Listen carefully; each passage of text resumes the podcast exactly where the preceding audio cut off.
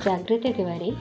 और आज मैं आपसे ज़ीरो टू वन बुक जो पीटर थील ने लिखी है, उसके बारे में बताने वाली हूँ। और ये बुक जिन्होंने अपना गोल सेट किया है या जो स्टार्टअप शुरू करने वाले हैं, उनके लिए एक गाइड की तरह है कि किस तरह से आपको अपने आप को मार्केट में अपनी मोनोपोली क्रिएट करनी है और आप क्या कर सकते हैं इसके लिए। तो यह किताब बताता है कि कैसे हम उन नई चीज़ों को बनाने के लिए असामान्य तरीके खोज सकते हैं। और आपको पता है कि पीटर थेल हमेशा अपनी शुरुआत विपरीत ही या अपोजिट बेस को लेकर ही करते हैं। वह कहते हैं कि हम भले ही टेक्नोलॉजी स्टेगनेंट यानी तकनीकी ठहराव के युग में रहते हैं, भले ही हम मोबाइल उपकरणों से बहुत विचलित हों, तभी भी हम नई चीज़ों को खोज सकते हैं। ज़ीरो टू वन बुक ऐसी है जो आपको बताती है कि एक्चुअल में जो कुछ भी हम देख रहे हैं, वो सच नहीं है, बल्कि उस सच के पीछे एक बहुत बड़ा झूठ छिपा है, वही असली सच होता है। कहने का मतलब है कि आज जो टेक्नोलॉजी है, वह स्थिर हो गई है। पहले जो हमारे एंसेस्टर्स थे, उन्होंने एक इमेजिने इमेजन करने का काम किया कि हमें एक रोड मैप दे दिया कि हम आकाश में उड़ेंगे, हम दो दिन में सही हो जाएँगे, या फिर हम ऐसी मशीन होगी जो हमारा सारा काम कर देगी। और इसी तरह उन्होंने कई चीज़ें बताई कि हम चाँद पर जाएँगे, जहाँ पर हम अपनी छुट्टियों का वेकेशन को स्पेंड करेंगे। तो ये एक रोड मैप तैयार हुआ था हमारे एंसेस्टर्स के थ्रू और उसी को हमने टेक्नोलॉजी बेस पर क्रिएट किया। कि कहीं ना कहीं इमेजिनेशन तो हुआ था और उस इमेजिनेशन को हमने रियलिटी में चेंज किया अपनी टेक्नोलॉजी के माध्यम से। तो एक्चुअल ग्रोथ तो वो हुई, लेकिन आज की जो टेक्नोलॉजी है वो स्टेगनेंट हो गई है, स्थिर हो गई है। हम सिर्फ़ कॉपी करने में जुटे हैं और उसी को, उसी हॉरिजेंटल ग्रोथ को ही हम कहने लगे हैं कि हमारी प्रोग्रेस हुई है, जैसे कई देश दुनिया के कर रहे हैं। लेकिन वास्तव में ये एक्चुअल प्रोग्रेस नहीं है। और इसी के वजह से कंपटीशन बढ़ता जा रहा है और अनएम्प्लॉयमेंट बढ़ता जा रहा है। अगर आपको मार्केट में टिकना है या बेरोजगारी कम करनी है तो आपको देखना पड़ेगा उन जगह पर जहाँ पर लोगों का ध्यान नहीं गया और वहाँ से आप अपने प्रोडक्ट को बेस्ट बनाने के लिए क्या ले सकते हैं। उन चीज़ों पर आपको ध्यान केंद्रित करना पड़ेगा।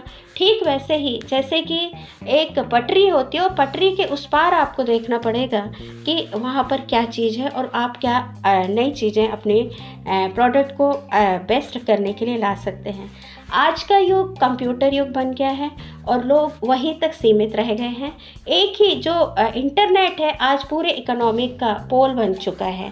बाकी सारी जो टेक्नोलॉजी है टेक्नोलॉजी का मतलब यहाँ पे है कि आप कोई भी ऐसा काम जो बेटर और इजीएस्ट वे में कर सकते हैं, किसी काम को, वो टेक्नोलॉजी है। टेक्नोलॉजी आप टेक्सचर इंडस्ट्री में कर सकते हैं, एंटरटेनमेंट इंडस्ट्री में ला सकते हैं और इसके अलावा सिविल इंजीनियरिंग है, डिज़ाइनिंग है और बहुत सारी ऐसे फ़ील्ड हैं जहाँ पर हम टेक्नोलॉजी को लेकर के आ सकते हैं।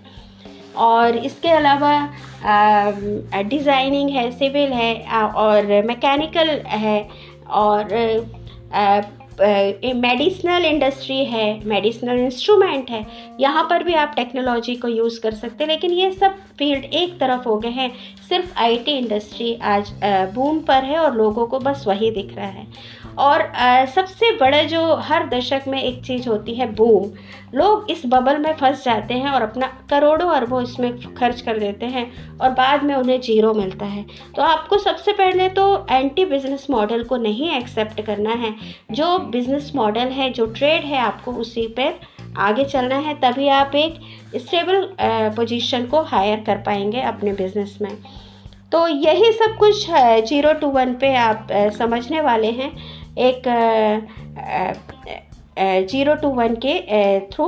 और उन्होंने यही बताया कि आज जो भी हम कर रहे हैं वो कॉपी कर रहे हैं और ये कॉपी हमें ज़्यादा दिन तक मार्केट में टिकने नहीं देती।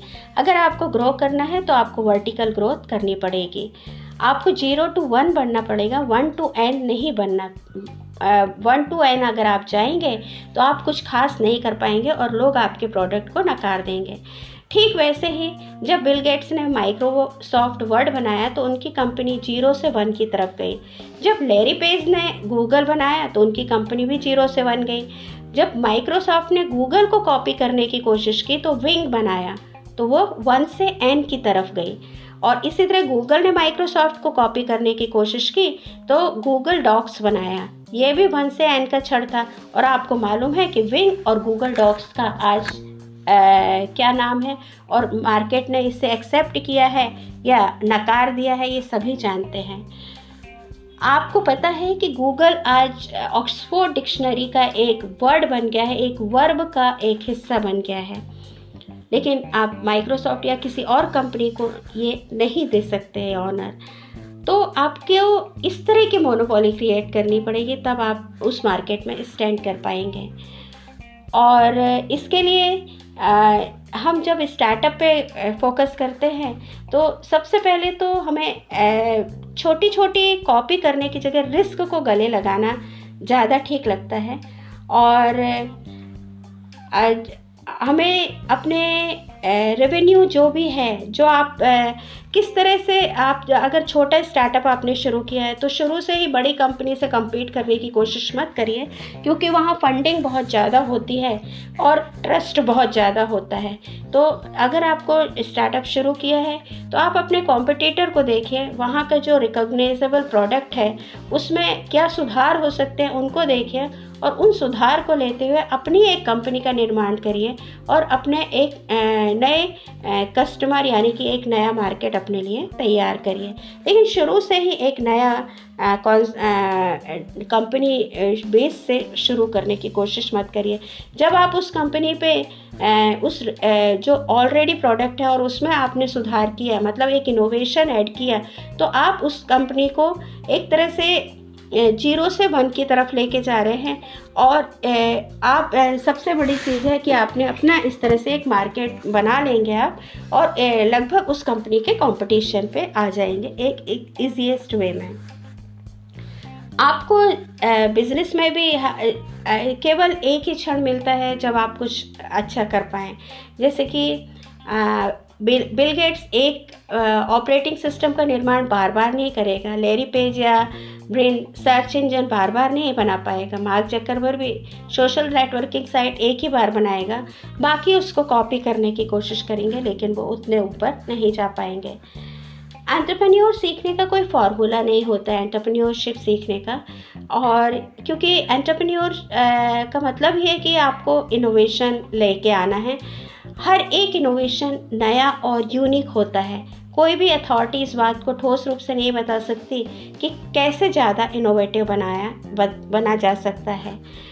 सबसे शक्तिशाली पैटर्न यह है कि जितने भी सफल लोग हुए हैं, वो अनएक्सपेक्टेड तरीक़ों से उन्होंने वैल्यू को खोजा है। और वे ऐसा इसलिए कर पाते हैं कि वे फॉर्मूले की बजाय बिज़नेस के प्रिंसिपल को फॉलो करते हैं और सोच कर काम करते हैं। आपकी जो प्रगति है सक्सेस है, वो मोनोपोली से आती है। और मोनोपोली का मतलब यही है कि आपको कुछ ऐसा देना पड़ेगा जो बाकी प्रोडक्ट से कई गुना ज़्यादा बेटर है। ताकि आप मार्केट में वो यूनिकनेस ला सकें अपने प्रोडक्ट लिए जो दूसरा आपको कॉपी ना कर पाए।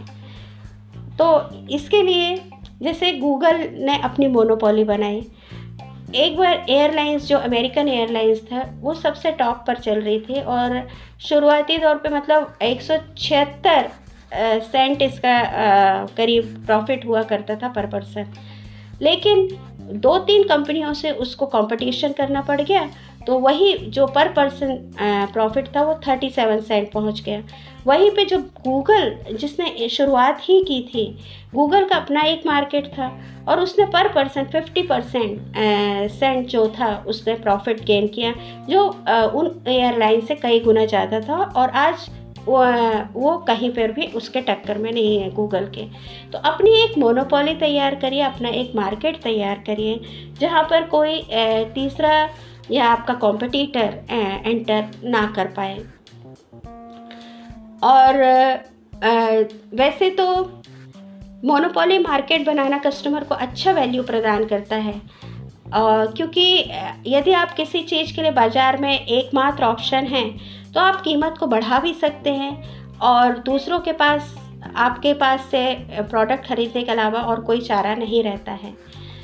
तो क्रिएटिव मोनोपोलीज के ज़रिए आप पूरी दुनिया को एक नए, नई श्रेणी को जोड़कर ग्राहकों को बहुत ज़्यादा ऑप्शन दे सकते हैं।